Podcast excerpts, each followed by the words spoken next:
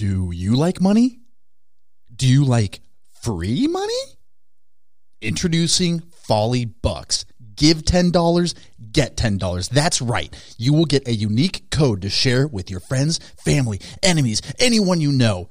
They use that code, you automatically get $10 to use towards future Folly purchases.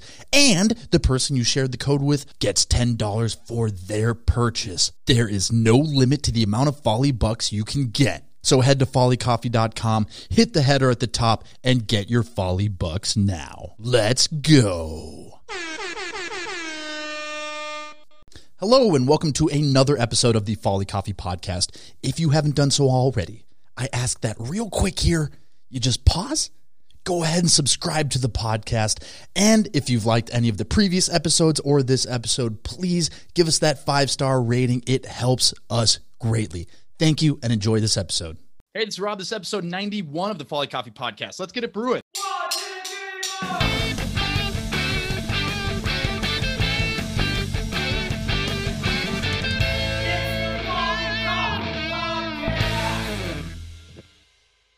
I am here with Brian of Koo Koo Kanga Roo. Nearly 200,000 subscribers on YouTube with 130 million views. Nearly 200,000 followers on TikTok. Over 220,000 listeners on Spotify monthly with millions of streams. Don't worry, it's not my real voice. Two best friends, Brian and Neil, start a band doing live shows with nothing but, correct me if I'm wrong, an iPod and some microphones. You got it. That's it. To create what it's now become. It's crazy. You also, I want to mention at the beginning here, you have the Banter Buddies podcast. You can check that out on Spotify. And you have a new album coming out on May 21st. Is there anything you want to plug right at the beginning before we get into it? That's it. Check out some stuff. So Koo Koo Kanga Roo, that's spelled Kooko Kanga Roo. I'm really excited about this episode because I've known about you for a while, obviously through our mutual friends. We were just talking about Kai, who made our intro. The General B and the Wiz guys have played shows with you. A bunch of those guys have been with you on tour or all this different music stuff. And so I've never met you in person, so we're doing this virtually. I'm excited to get into it. I want to go all the way back to the beginning of Koo Koo Kanga Roo, how you get started and how you get to be where you are today. And this like crazy following, engaged, like all these followings you have across multiple platforms is bizarre. Sometimes you see a group with like one dedicated following on one platform, and here you guys are having these insane followings across multiple platforms, and your live shows I've heard are just absolutely so much fun to go to. I want to hear how you came to be who you are today. Wow. Yes. Wherever you want to start, it is. I got my first taste of Folly Coffee. Seth barely shared some of the blue bag. That's the first grind, right? That's the first roast. That's the house bean. Yeah, the house bean. And I've had that a couple times. And then what really got kicking, what set this off is the hot sauce. That's now we're talking. Exactly. Mini Row Market right by my house, because we're close. You're St. Louis Park, I'm Hopkins. We ironically live about 8 minutes away from each other. We're so close. And then but then all of a sudden I found out Kevin makes it with you. That is correct. So Kevin Kokenauer is my childhood best friend. Oh, for real? Okay. Yeah. So we grew up together, obviously a really talented chef. And so he's the one that made the Folly Coffee hot sauce recipe. And we started that side together. Wow. Well, you're doing your coffee could be crap, but it's not. It's great. And then your hot sauce is a delight.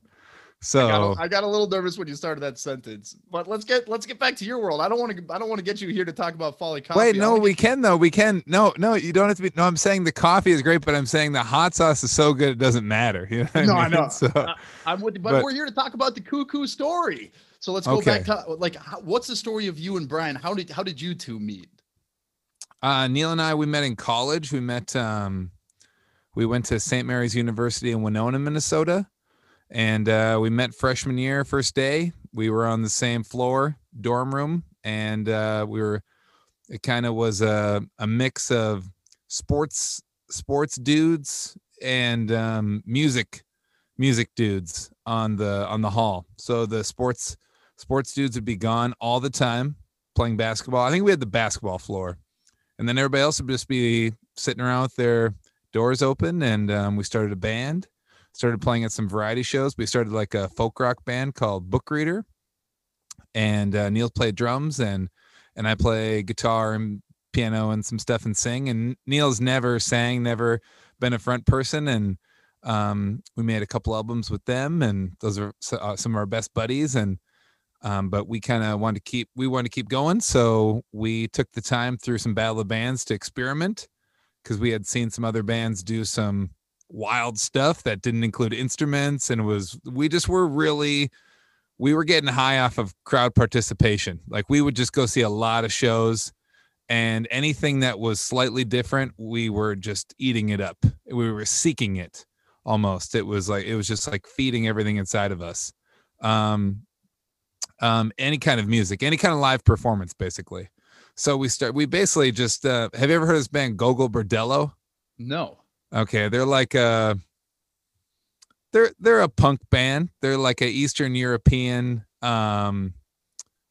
They call themselves gypsy punks, but it's wild. It's a big smattering of diversity on stage and all kinds of different backgrounds, and they play just fast punk music, but they really are all about antics, getting the crowd involved. And we saw that, and we saw a couple other bands, and for our first couple shows, we kind of stole all their gimmicks, but we eventually got some of our own. So that's the impetus of why we started it. We wanted something interactive, and we were really sick of hauling drums around. So when you say interactive, for someone who hasn't been to one of your shows, what would be the difference between going to a traditional show where you're watching a band play on stage, maybe some songs you know, maybe some don't, but what's the difference between a show like that and what you would call an interactive show? Sure. Yeah. That was a very precise and lovely question. Thank you. No one ever asked that. We were getting bored at shows. We were going to rock shows, punk shows, hip hop shows, all kinds of shows. And we wanted you to get involved off of the first time you went, not if you've like, hey, I've been 10 times and all the words. So we had sing-along choruses that were usually just like, I'm a camp counselor, so they were like versions of camp cheers, you know, like, hey, we're gonna say this line, and then you're gonna say this, or it's like a repeat after me in the chorus. And we would have, we have little signs to tell you what to say, and then in every song. And then everything had a simple dance move that we could just teach you in the intro of the song. So there was like a little melody lick that would come back. So it was very formulaic. And they were simple dance moves, and that's it. And our gimmick was being clean. It wasn't our gimmick was being kidsy, because we were singing about like unicorns and rainbows back then, and still Dinosaur Stomp and stuff like that.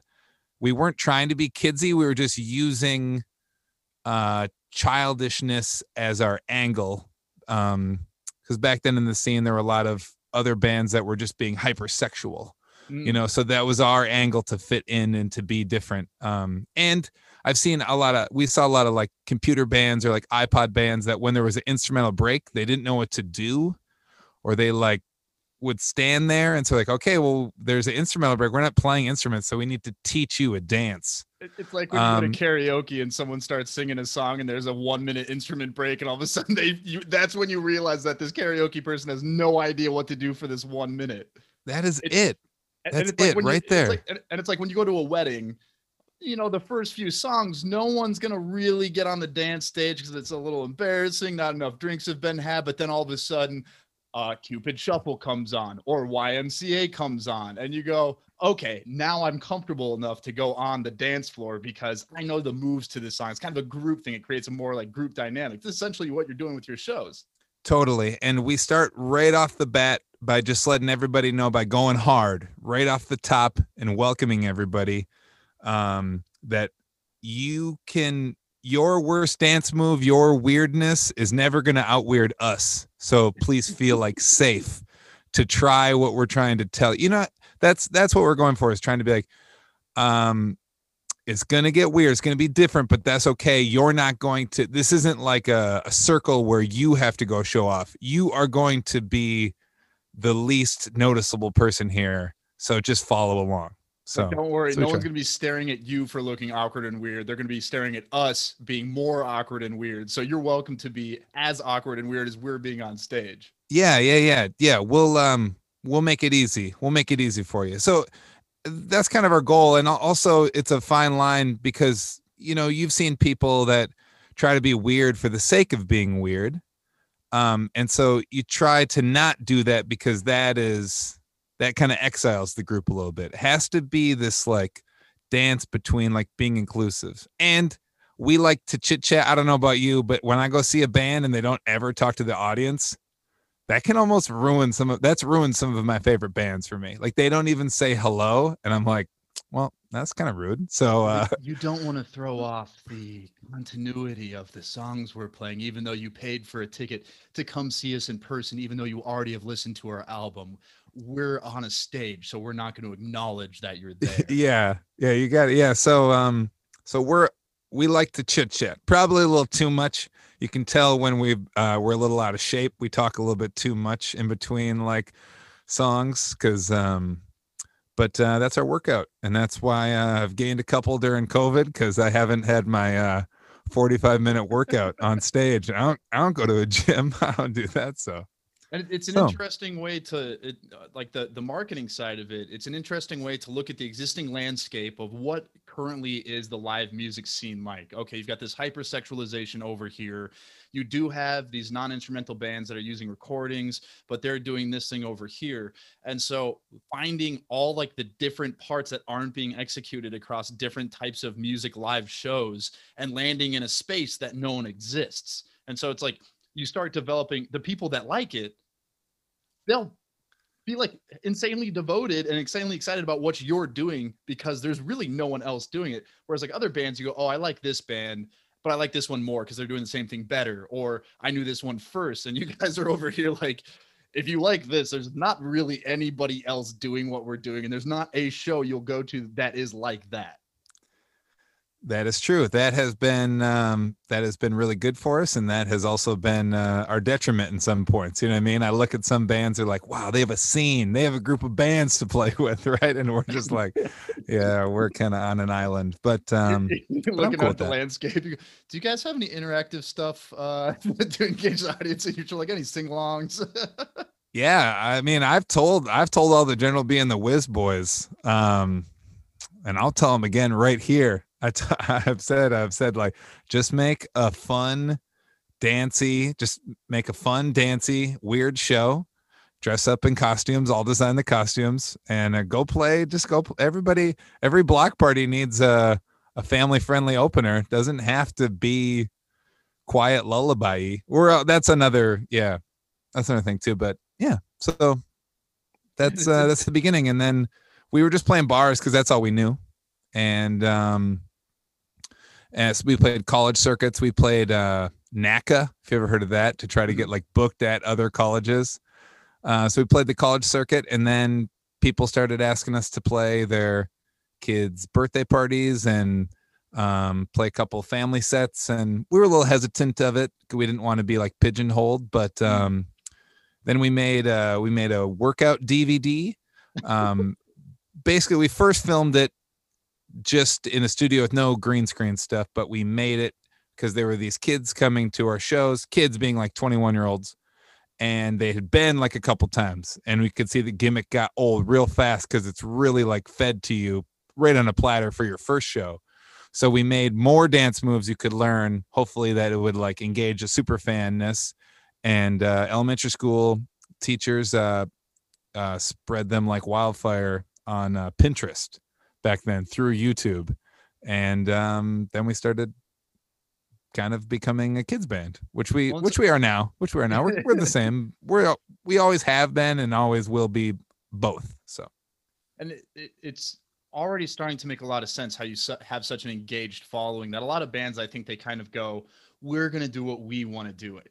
take it or leave it. We don't care what you think. Whereas you're actively engaging your fans at the shows that are listening, that are watching your videos and saying, what is it that you like? What would be more fun? Thinking actively about what would be fun for someone who's seen 5 of our shows. What could we do so that even if they've seen the same set, they're going to continue to have more enjoyment and have almost like these Easter eggs of, I know this, so I'm like more of a super fan than before. So I am curious, the initial pitch, when you form the group and then you go to the first bars and you go to the first venues and you're booking the shows, how is it that you describe yourself to the venues with what you're doing? Well, we played with a lot of punk bands that just thought it was fun not to have the 8th punk band on. And we called ourselves Hyperactive Toddler Dance Pop. And people said, that sounds weird. Sure. Right. That's it. That's it. It just it you weren't saying, hey, we're Weezer. I got 6 of those on the bill. That's it. That's the only way we got in the door. It's a testament to people want things that are different. Like there's not that many with, especially now the digital landscape of things, it's so hard to do something that is very unique and different. So even when they hear that, I go, well, I don't know what that means, but I've never heard it before. So at the very least, I want to see it. How quickly after forming the group did you notice the following on, I guess there's kind of 2 different worlds in the Koo Koo Kanga Roo world. You've got the digital world with your insane following base across the different platforms. And then you've got the live shows. And I'm sure they go hand in hand in terms of creating a following, but I'm curious how quickly you noticed the live shows started to grow and the social media platforms. They've all been slow and steady. Everything, this is our 13th year. Excuse me. This is our 13th year as a band, and they've all been just slow and steady. You know, I mean, because YouTube didn't even exist when we started the band. I think it started the year after. I think that's when YouTube started, and that's when the OK Go first video came out. Yeah, and that kind of took it off. Yeah, yeah. Maybe it was a little later. I forgot I had. Maybe that was before. I'm not really sure on timelines, but I do know we made our first like couple music videos in the first year of the band. And Bandcamp came out. We put our first album up. We had to get a WordPress and we didn't really pay them to like make our website. Cause we really wanted, with our old band, we had a bunch of CDs and it was such a weird barrier to entry. It's like, you need people to listen to your music, but why are they going to pay for something they've never really heard before? It was, you know, no streaming, no anything. So we decided with this band, everything was going to be free no matter what. So you could download it for free on our website with our first album. So that's all we made, just cards being like, there's no, just like download it for free, That was all the messaging. And then Bandcamp came around maybe like 2009. I don't know. Somebody will probably look this up. Because people were like, well, we want to pay you some money. And we're like, that's dumb. We're giving it to you for free. Why would you offer? Buy a t-shirt. So that was kind of our gimmick for a while. And then we were like, okay, you can pay what you want. That was our thing for a while. And then streaming kind of came later, but Spotify has been recent. YouTube has always been a steady grow. You know, everybody's like, why do you only, like you say, 200,000 followers, which 100 of those have joined on in the past like 6 months. Wow. That's more through like virtual learning, like teachers saying like, parents, you're in charge now. And then they're like, oh, I didn't know my kid watched this all day. So everything's been a slow climb, slow and steady. Nice. I wish people would jump in more. We're always doing contests. We're always doing things. I can see you're an eager man. I can see you love that kind of stuff. And you always want Folly to do that kind of stuff. And I always want people, come on, this is a great contest. Why aren't you doing it? Why aren't you doing more? We're doing all these things. And it's always slow, very slow. Now you say slow, but TikTok being at 200,000 followers, it hasn't been around for that long. And when I see what Koo Koo Kanga Roo does and I look at TikTok, I have to imagine when you see that platform come along, that you had to have looked at that and been like, this is built for what we do. Yeah. Yeah. Yeah, it is. I like to look at TikTok. Making TikToks, we fully don't know what to do. Okay, if we're talking real here, We just joined TikTok a month ago, and all of our fans that are on there are actually just middle school kids that all, if you look at the comments for 5 seconds, you'll see that 98% of the whatever million comments on there are just kids saying, you are my childhood. It's so weird. They're being nostalgic for 2 years ago. Because when you're that age, 2 years ago, it's like, oh my gosh, I remember this from my childhood. You're like, you're still a child, but okay.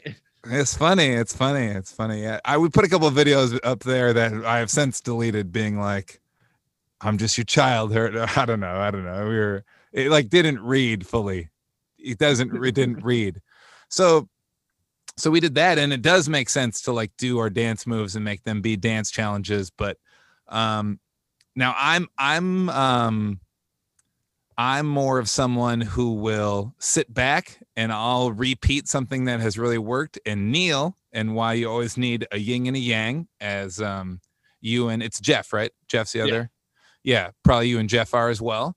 Very much so. You have, Neil and I are totally different. We are totally aligned in the vision, but he's always trying to push. So TikTok, we haven't even had time to even figure out, like, I don't know, do fifth graders even care? Are they just looking at it because they played this in second grade? You know, what can we offer fifth graders? And I would say nothing yet.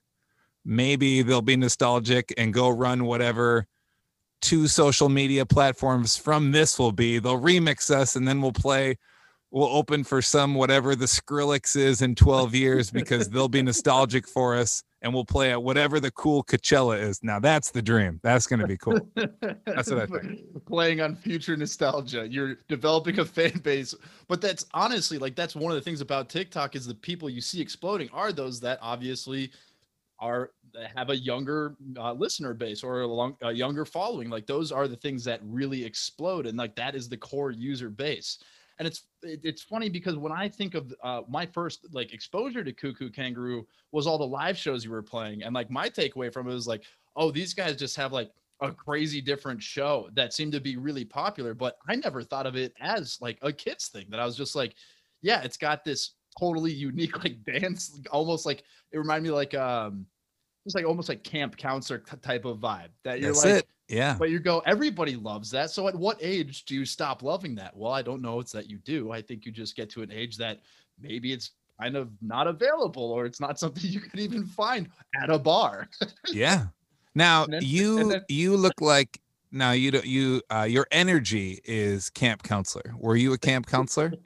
Well, ironically, I was like a strength coach, which is, so that's channeling the energy in a different way. That's in the same vibe. Yeah, for the high school, when I came back to start Folly, I did it for a few summers in college, and so yeah, I did that for a while. But that's a different type of energy. But because it's funny that you think about it and you go, oh, almost like when you go to a bar and you have some drinks, you're going, I do that to like release inhibition and have fun. So I have to imagine that that's kind of where you find your lane. It's like a bunch of people going out just wanting to have careless fun.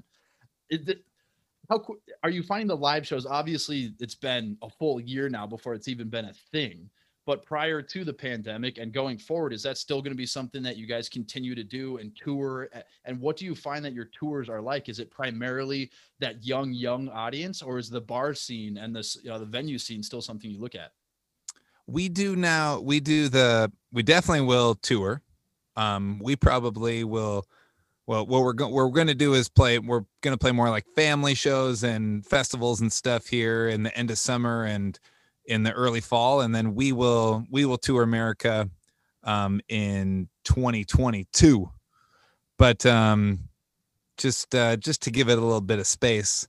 But we haven't really done the 21+ tours. We do them more as novelty now, and they're fun, and teachers come out, and people that have seen us in past bands that we've, the Frank Turner crowd and the Aquabat crowd and the Real Big Fish crowd, and people that have seen us tour with that sometimes come out. So we'll do that. We'll do that for fun. It's good to get back in that habit. You can't be sloppy, and you can't be sloppy in front of families, and you can't be sloppy. You have to be loose, but you still have to be like tight, if that makes any sense. Yeah, so it's definitely good. It's good to play a bar scene, and it's always good to play something different because it sharpens your skills. And it's like, okay, what's going to work for this crowd? You know, we play the same set with the same energy, but sometimes the songs are tweaked or not tweaked, but like the order and things like that. So, but our past, like what we've been kind of banging our head against the wall for the past 4 years is a new all ages kind of thing we've been trying to do. We've basically played at 300 cap clubs, which you'd see any sort of rock, hip hop, indie band play at around the States and in Canada. And we will go play. And on the afternoons, we'll play probably like 1 p.m. or at 6 p.m. We'll try to play an early show, 6 p.m. We're out by 8. We'll bring a 30-minute opener along with us, and we'll play it before their 21-plus crowd. So, and a lot of times these clubs will have to really emphasize, they'll be like, oh, all ages, so 14-plus. And we're like, no, all ages, like 3 to 90. So, so that's a big thing we've been doing is so we can play more places, because a lot of kids bands are just, there's a mix of kids bands. There's either like people that are low regional and just play just like within a two hour window, or there's the giant like Nickelodeon Disney stuff kind of things. And there's not a lot in between. There's some. And sometimes it's tough to not just play weekends. We might do a couple Saturday, Sunday things because that's the pocket for us. But we love the van, man. We love it. I love the van. So and that's got to be another one of the challenges of being so insanely unique in what you're doing is trying to describe to people that you go, we have a following that ranges from being able to do bar shows, but also, by the way, our YouTube videos are wildly popular with middle school and elementary school, and we do a lot of family shows. And because what you're doing is so unique, it's so hard to like get past that point of that, like that 300 size room of trying to find those venues and be like, trust me, it's fun for literally all ages, and trying to, without them knowing you ahead of time. So that makes sense on a national level, where they'd be like, we want a national act because we know the name, it makes sense that we're hiring them, or somebody they've worked with before. So it's like that catch-22 of, well, how do I start being one of those people you work with if we've never worked together before?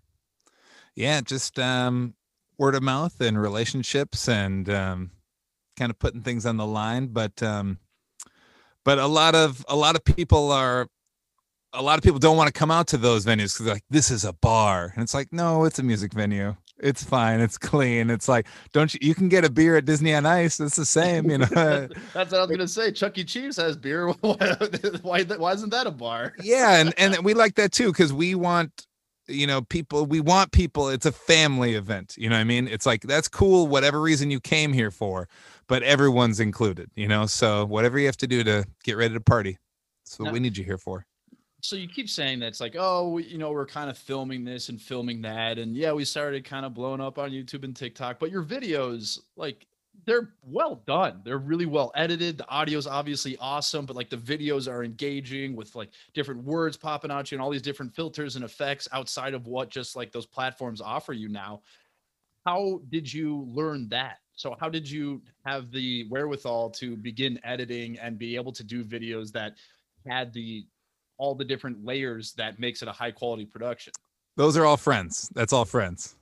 Yeah, we don't do that. Maybe we help with a couple ideas and we're there, but those are all pals. And we've been lucky enough to just expand. And as we get a little bigger, we want to, you know, ask someone we've been, you know, watching on Instagram or something like that, like, hey, you want to make a video with us? And sometimes they say yes. And so that's cool. And we'll kind of figure out whatever way. So we don't have huge budgets to make stuff now, but our friends in the early days, they definitely did that stuff for free. So I'll definitely play any of their kids' birthday parties or whatever, you know, so because they really hustled for us. But Neil and I make the songs and we write them, but then we're working with a new producer on the new record, but all the past stuff has really been just one person named Neil Zumwald. And he was in a band here called Zebra Zebra. He lives in Austin, Texas now, but everything is just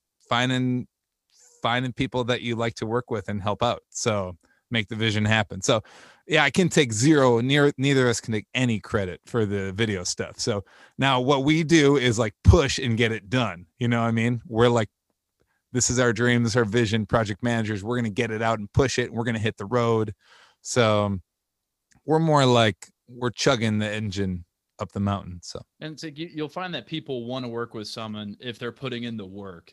So it's like, even if it's free work, they go, yeah, I know I'm doing it for free, but here's a couple of guys that are really pushing to make this thing succeed versus somebody being like, hey, can you do this free video for me? We'll see if it blows up on TikTok. If it doesn't, that sucks. Whereas like you're doing it and going on the road and doing shows and actively using all this content you're using to grow your follower and to be able to expand your kind of geographic network to be able to do shows on a wider basis. So I think people are naturally attracted to people that work hard. And seeing that you guys are putting in the work, I'm sure that caused, I don't know if you call it incentive or just willingness to be able to do some of that work for you. I hope so.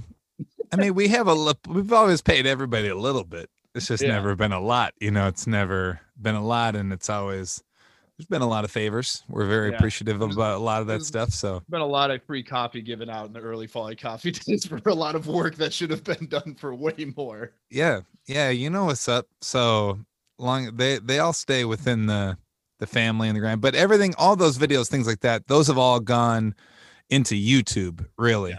I know you've been saying TikTok, but all the TikTok stuff is just me pressing play in my garage with, I don't know, I don't have a ring light. I just turn on, they're just fluorescent lights. It's just really here. I'm in my basement. This is where we mail out all the merch. You know, it's just, there's enough t-shirts around that usually it softens the audio. So yeah, because with TikTok, what they really captured is they go, oh, if we give people editing tools, they're creative. So they can use these editing tools to make great videos. But talk about great timing of forming a band right when YouTube started and be able to see that. So you mentioned earlier that you were pushing stuff out for free. And that is more the norm these days because people realize that growing a following is almost as important as selling enough of those early launches. How did people react in those early days where you said, we're going to put all of our stuff out for free? It's not going to cost you anything to download our music, to listen to it. What was the general reaction within like your own group of musician friends or just any feedback you received for that like strategy? I think some people paid attention and thought it was cool. I'm not sure. We didn't hear a lot about it. It was just kind of it was our mission statement. It was, I mean, you can probably relate in the sense of you see something and you know it should be this way. And then you just do it. It doesn't really matter what anybody else thinks or what they say. It's just like, nope, this is the customer service realm. This is how it should be. So I'm not sure. I'm not really even sure. I know a couple people asked us about it.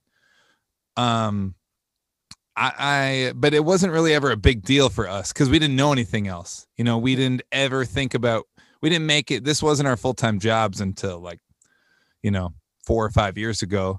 We were putting in our full time to it, you know, working other jobs, but putting all our time into this, but we didn't expect to make any money out of it.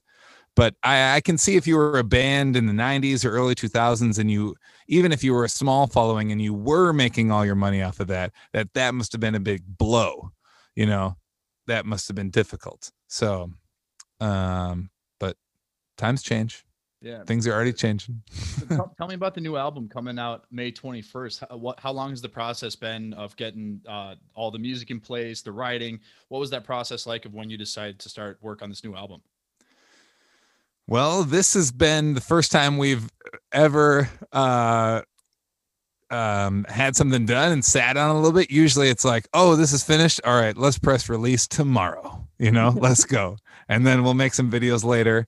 And just the making things and videos has changed. We used to make like one video. Maybe we'd make like 2 or 3 and then we backlog some.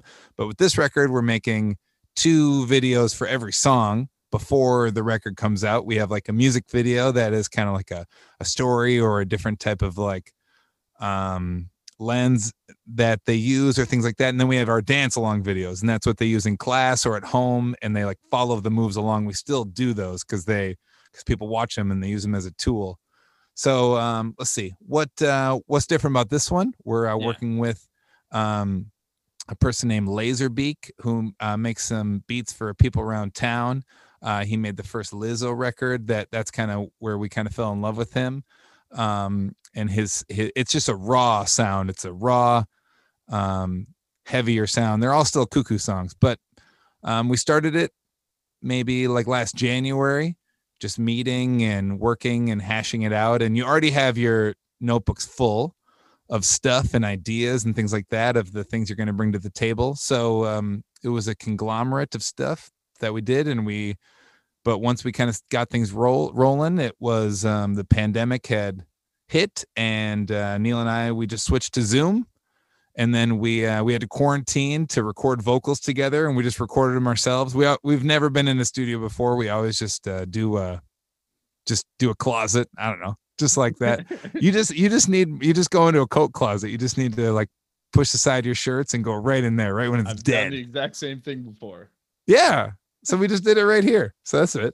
And we just hung some blankets, and it was mixed by a person named Joe at Hideaway Studios. And that was the first time it was mixed by somebody else in a long time, and had it pressed on vinyl. And I took our time with it a little bit, because it's a summer album, and I think it was done kind of at the end of summer last year. And it was like, I don't know, let's sit on this. Let's work on it a little bit. So it was fun. I don't know. Lead me around. I talk in circles sometimes. So. No, you're good. Because I'm trying to think of this almost like a product launch. So this is the first time you've really sat on something and kind of been like, let's release this all as one big package, as opposed to doing it kind of single videos or single songs at a time. I'm curious what your thought process is on launching this. So as you approach May 21st, what's the plan to kind of get the hype train rolling on it, to try to have the most like effective launch and get the most eyes on it and most ears listening to it? Yeah. Well, talking to you and, we have 7 videos that are coming out before the release, and just kind of chatting with some pals about drumming up a little bit of press, and that's it. We have some pre-order items that we've never done a pre-order before, so we have some cool items that are only available for that, for maybe some of our fans that are a little bit more of collectors, and mainly. It's just, we've never done like a, hey, this is going to come out at this time. You'd think we would have, right? You'd think we would have now, but we've always just been like, what we're doing things to lead up to that May 21st date. But we also know that our fan base is really slow to warm. Like, everything takes a long time. People are just catching on to videos that or songs we put out like 4 or 5 years ago right now. And that's okay. So what people do is they take them as just a video, and they don't know they're attached to anything. So my only hope is that people hear that it could be an album, and you try it out as a big chunk, So, cause as a kids band, we go pretty hard for what normal standards are as a kids band. We're just trying to, yeah, we're trying to change people's minds about what a kids band can be. That's our real goal. And this is, it reminds me of like what Disney and Pixar do, is that obviously they're kids movies, but they're really great movies that appeal to adults too. And like, their famous thing is that they have jokes that only adults understand. And so it's like, adults want to see these movies, or at least see them way more than other like really just kid movies. Do you find that like parents and teachers get more excited about what you're doing because it's not the cookie cutter, like kid style of music? Indeed. And that's who we're going for, really. Right. And that brings us the most joy. That's what we like, so people want to focus on like, hey, here's this little kid. And it's like, I love it. I think Tommy's really cool. Tommy, what's going on? But what do mom and dad think? What does teacher think? What does grandma think? We kind of want to win over the people that are harder to win over. So I hope more people, I wish more people would embrace us. You know what I mean? Like that if you're a parent and you like us, like this, you can be like, this is your band. This doesn't have to be your kids' band. Your kids can like it, but we can be your band too, Yeah, so, it's not the 88th time you've heard Let It Go. Yeah. But then I've seen that we become that too, right? In the same way we become a kid's obsession, and then the parents, anything you hear 80 times, you're going to not like. I have that with my kids too, right? I've seen things too many times. I've seen them too many times. So, so I don't know. We always have grandiose expectations, right? I really think your dreams need to be extreme. They need to be huge. And then you can always reach for that, knowing that you will go there, but also your expectations need to be like right in front of you. It needs to be that macro and micro always working at the same time. That's such a smart way to think about it. I don't think there's a better way to end the episode than on that statement right there, because just so many insights you've had that are interesting, not only from the music scene, but also from like a business side of taking the existing landscape, picking things that no one's doing, putting them into one thing, and then pushing and working hard at it while keeping that like long-term big vision that people might call you delusional for, but also knowing that that doesn't just happen, that you have to work really hard at it. So it was so cool to have you on. Wow. You summed it all up right there. And the beginning stuff is subconscious, right? It's subconscious. Like we didn't actually cherry pick those things purposefully. They just are like, this is what I want to do. So, and then you just do it. But, yeah, people wouldn't call me, would you say delusional? No. What did you say? Yeah, delusional. Yeah, people wouldn't say that. They just would say, so how long are you going to do this? Or they'd be like, even like a couple years ago, so you guys are going to like keep doing this. You guys are going to keep doing this in 5 years? And we're just like, yeah, not knowing their question was like probably to be like, you guys should stop. So have you had that? It's when I first started it's especially in the world of the side hustle. It's the whole thing where people like when you start something, they go, oh, cool. Even to this day, I go, oh yeah, but, I have a coffee roasting business. They go, oh, cool. It's like, what do you do for a job? And I'm like, I do that. And they're like, and then that's where they start trying to like cherry pick it and be like, okay, but what do you really do? Like, what is it that you're really doing? No, this is like, what do I do? And so I think that's part of it too. And it's probably pretty prevalent in the music scene as well, that if you're in a band, it's usually that like, oh, cool. So like, what do you do? And you're like, this is what I do. Why you gotta keep asking me what I do? Yeah. When that question comes up repeatedly, that's just time to walk away, basically. Yeah. It's like, you need to work on your stuff of what you think entrepreneurship can be. You know what I mean? So yeah, and that's why I've had so many music bands on what is technically a coffee podcast, because I think that the music world, I don't think there's anything more entrepreneurial. Talk about a segment that is so populated. There's so many bands. There's so many people doing different things. And so for you to have the success you've had, it's pretty incredible. And it makes sense based on what you're saying here. And I'm really excited for the album to drop next month. And as soon as there's one of those 21+ shows, I think me being a single guy with no kids, I should say not married. My girlfriend would get upset if she heard that. But you're coming? You're going to come? I would be there in a heartbeat, but I don't think I could go to one of the kids' shows because as a not married guy with no, you actually can kids. Though. You can come to something like that. Really? Yeah, definitely. Bring a friend. Maybe we should have talked about that. Yeah, that's why. Let's get into it right now. A lot of bands. We're going to Minnesota to buy this. So a lot of bands that have a kid following but do an adult thing, they will play two shows a night, right? They'll play the early there are little bands that do it, but then there's bigger bands that do it too. Like they might be Giants. When they put out their kid records, they would play an adult show and a kid show. And for us, we were looking at, wow, well, we can draw only 50 people in this city right now. Even still, like maybe we can probably draw 300 people in every city. That's still, it's not huge, but that is definitely something we hang our hat on. But we're like, if we're going to only draw 50 people, we're not going to split those into two shows, right? So then we just decided early on, we're like, nope, early all ages show. So kids, you got to get used to coming to a club. Maybe you'll start a band or something. That'll be cool. And you'll put us in your liner notes someday. Bring some headphones, and then punk adult people, just come on. It's not weird. Their parents are here. Just grab a beer and come to the show. So, yeah, we'll probably play the Cedar or someplace like that and come, you know, get a pint. And if you want to hang in the back, you hang in the back. Cool, whatever. But all right, I dig it. I'm in. Yeah, we just come on in. So, hey, and cheers to you for all your stuff. I'm here because I love the hot sauce, and that's you taking it to the next level. I do love the coffee. I didn't mean to start off like that. Like I really, no. I totally really love what you meant. I really love, you get it. You get it. Here's know something it.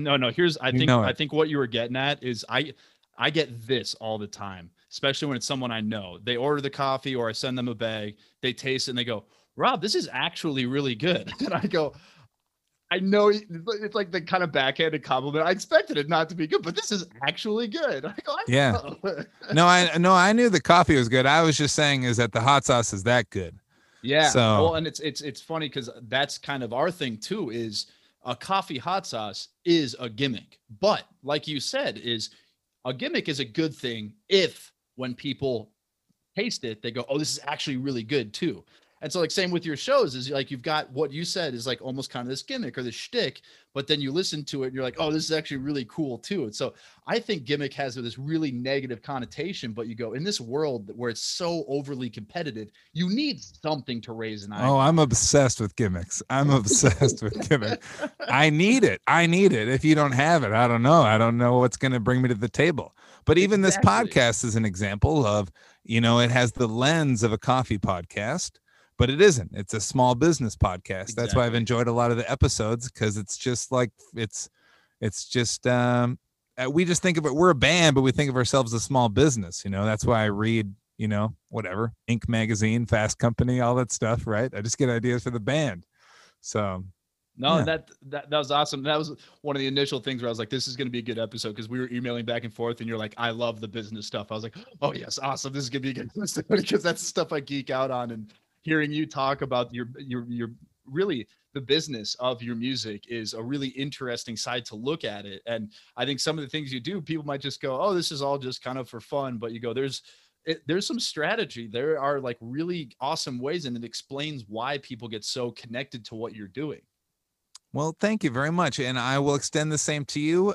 We always have seen ourselves as more than a band, just so that we can do weird things and weird merch items and weird videos. So we're not like locked down. And you're a great example, even with like the business is a baby. You got years to grow. You know what I mean? And you got the pod, you got the hot sauce, you got the coffee and the subscription. That's cool.